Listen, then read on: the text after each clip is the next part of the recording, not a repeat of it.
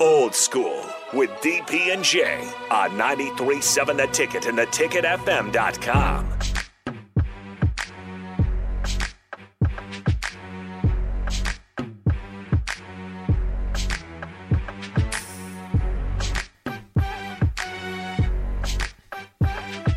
Step up. That's what this is from. Step up. I was trying to figure out where it was from. And he does his little dance at the end of Channing Tatum. And this was the, the intro they used. See, I'm all over it. There you go. I had- I we was like- still got to figure out the other one. I can't remember what the song is. Uh, it's Perm by Bruno Mars, but I'm trying to think of the movie that used movie. it. That one's been driving me crazy. Yeah, they used it at the end, and it's just all the like the actors just dancing crazy to Bruno Mars. I just can never wrap my brain I wonder around if what, Barry what movie. Uh, I'm betting no. No? this one. On this one, let's bring in Barry Thompson, Coach. We're trying to figure out. There's a movie. Um, you actually have to play the song because I don't think he knows Bruno Mars Perm. Perm, yeah, get some perm with that attitude. Yeah, yeah. That song, I love that song. So there's a but there's a movie that used it at the end for like the the staff to, to for the act for the cast to dance to, and I Oh, can't remember what movie it is. Like I just I No, I wouldn't know, but I, I like that. I love that song, boy. Yeah that's you know look I'm all in Bruno Mars man I'm just Yeah. you know that's Yeah. how that is. You spent some time in the film room vault man. You went deep with it. Gonna get in and tell me what you saw from Mark Whipple and Casey Thompson and this uh, Huskers offense. What's issue one? Uh, the line. Yeah. The line. Yeah. I'm, it's sad to say, but uh, at least in the Purdue game, I mean, it, there's not there there are versus Purdue. I mean, because I, I haven't looked at all the games. Right. I, I I was able to look at the all 22 of just the offense, and it, it, it just dawned on me there aren't many times where you see both tackles get beat. Right. Right. I mean, that's a lot of pressure coming down. There were a few times toward the end he kind of got in rhythm with it and knew when to slide up and make plays, but. Yeah, that's really tough when both tackles are getting beat off the edge at the same time. Um, I don't. I mean, it's on film. I don't want to but the, the, the right guard, he, he he had a tough film session after the game. And there's there's no no question that he had a very tough film session after the game. Yeah. Yeah. Um, so I'm, I'm not I'm not trying to pick on anybody. It's on tape, and there may be reasons why and this and that, but my eyes just consistently kind of, kind of went to, to him, and as a result, I couldn't really judge um, Casey so much because there there were times that you know he was really just fighting to to stay alive in the pocket and find somebody, or you know sometimes the protection didn't allow the time for a route to develop, and he had to do things. Um, there was one kind of kind of goofy We threw the interception. It was kind of goofy. There's an end zone shot, and from a quarterback perspective, he's running to his right. He's looking uh, for whatever the sideline pattern was, and then for some reason his eyes appear to shoot all the way back across the field before he spots the the over the drag, and he kind of whips it. And as a result, he didn't see the defender who was coming from underneath. Um, but other than that, I saw guys pretty tough. Because he, I mean, he took, he really took some shots. Um, and I mean, what can you say about Trey? I mean, the, the, it was funny that their defensive backs didn't learn throughout the course of that game that you know you better you better loosen up, you know, or if this going if I if I'm a safety and I got two vertical threats, you know, at some point in the game that vertical threat isn't going to get the ball. Maybe the other one will, but this one isn't. Um, Take one away. Watch him, watch him run past people. Um, another thing I saw. What's the running back's name? Uh, number ten. Grant, Anthony Grant. Grant. On the reverse, um, it was inter- there. There were two interesting hustle plays on the reverse. Um, for Purdue, when the reverse starts to break up the sideline, there's a Purdue player, number seven. He he's a corner or something on the left part of the screen. This is an end zone view. We're, we're looking at Nebraska coming at us, and the reverse is going to the right. And you see number seven start to jog, and as he realizes break, he picks up. And about the same time, Grant is running stride for stride for him with Mhm. this guy. Mm-hmm. And number seven is the guy who winds up making the tackle. And the only reason he made the tackle is at the end of that long diagonal run, that guy had just a little more burst than Grant did at that point, and he got past Grant. Mm. Otherwise, Grant would have blocked him, and that would have gone in for a touchdown. So that to watch guys play that hard, That That's part. That highly part. encouraging, right? You, you got me. Yeah. I mean, highly encouraging. Um, but they they've got to get some things fixed there with the line somehow, um, so that they can get a little more production out, a more, a little more consistent production out of the run game. Um, I have nothing compared to because I haven't watched the other games, but I do know that when they had their last off week, right, they came back and they were better, and I I suspect. I told you a long time ago. Every time I heard Coach Joseph speak, I felt better about Nebraska football, and and that has not changed. Every time I hear him talk, I feel better about Nebraska football. So um, these talent deficits, they're going to get exposed in games that are competitive. Mhm. But being organized, lining up, playing hard, not making mistakes with the ball, that that will get you a lot of wins. A lot of wins. Well, we've been in those, Um, we've been in those spaces where folks say, "Look, half the battle is getting lined up right." Yes. That's Yeah. still true. That remains even at Power Five. That if the offense lines up with a with a with the proper scheme, and Yeah. then decent eyes. You can defeat some of this. As the quarterbacks coach and as a former quarterback yourself, what happens when you don't feel safe back there? Well, it's not, it's not a good feeling. Uh, from it affects different people differently. Um, there are some who will just become completely unhinged, unraveled, and you know their feet are hopping around. You don't really see too much of that anymore. The more dele- I'm a SAT word. The more deleterious effect Hello, Mr. Thompson. is is when the quarterback he, he's tough enough he'll take the shot, but then there's a moment where he he sees a ghost, hmm right? And he just he just reacts because and that that to me is is the more impactful thing when he's there, he's ready to make a decision, he feels a ghost and he just he jerks. Now I didn't see any of that out of Casey, but but that will happen over time. Um, that will happen. And then there's the preservation part of it.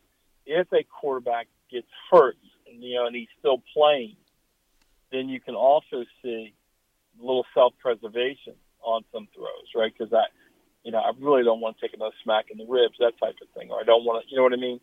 Um, but Casey didn't hasn't exhibited any of that. I just knew that he took To you know, he took some shots. To to have Mark Whipple come over, there was one instance where Whipple was like, "Just get him the ball, get it out of your hand, give him the ball." Y- Yeah. What would cause that reaction from a from a coordinator?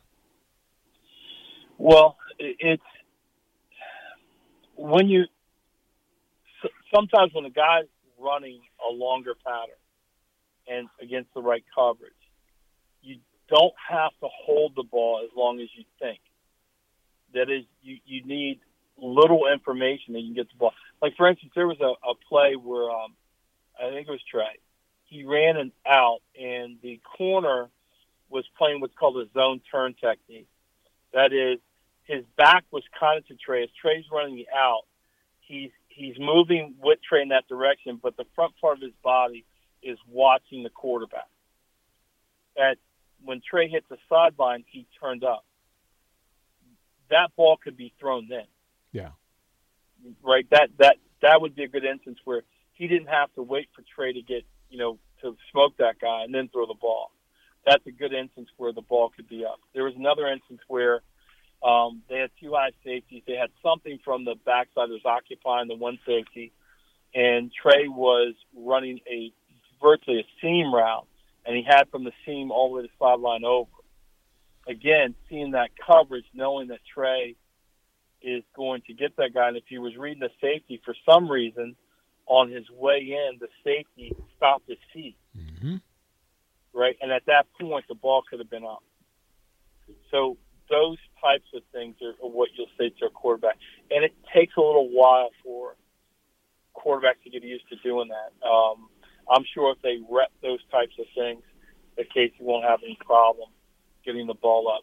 It's a big thing with uh, as quarterbacks transition to. People talk about throwing open and uh, route anticipation. I call it just throwing on time, right? And and what throwing on time means a lot is that a quarterback he has to kind of split his vision. The like if I if we're both quarterbacks, I put talking here.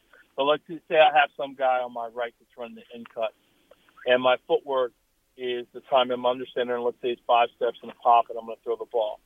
Well, as I'm going back, what I want to do with my left eye is kind of process the route space. Where's the ball going to go? Is it being defended, not defended, that type of thing.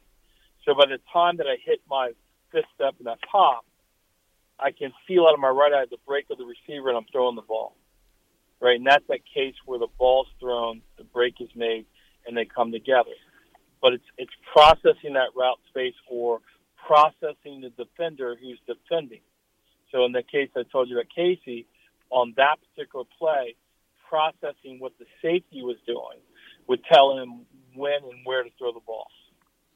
There seemed to be some disengaged consideration of Travis Vokolek. Like I think in order for Casey Thompson to advance and keep this offense I, at at the level it should be, I think the intermediate routes to Vokolek open up all the, the, the deep routes to Palmer because it's going to occupy safety. What's in the what's in the playbook that you can use to make it easier? Because those are the easiest throws for a quarterback to make. Clean windows right in front of him, short to a big target. Right. Well, you have all your option routes. You have the over the ball route. It was interesting in the game.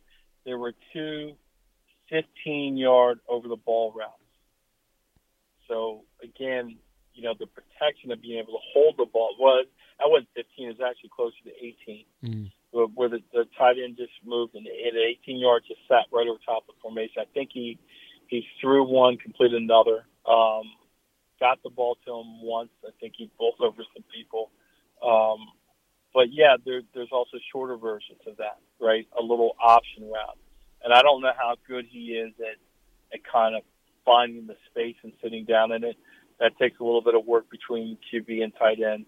Um, you can see that with uh, whatever that guy's name, the quarterback for the Kansas City Chiefs. Yeah, Kansas that City dude. Chefs, that dude. The chefs. Um, you know, he has a relationship.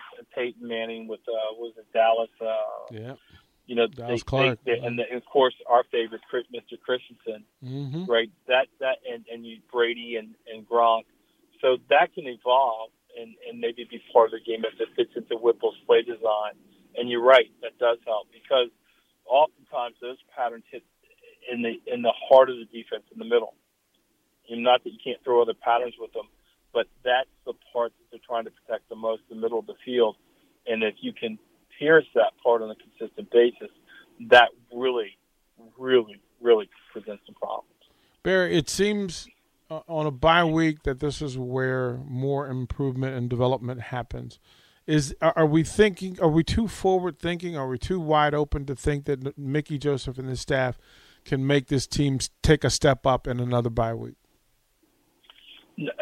No, I I, I think that this is clear with this staff that that this is only moving in one direction. Mm-hmm.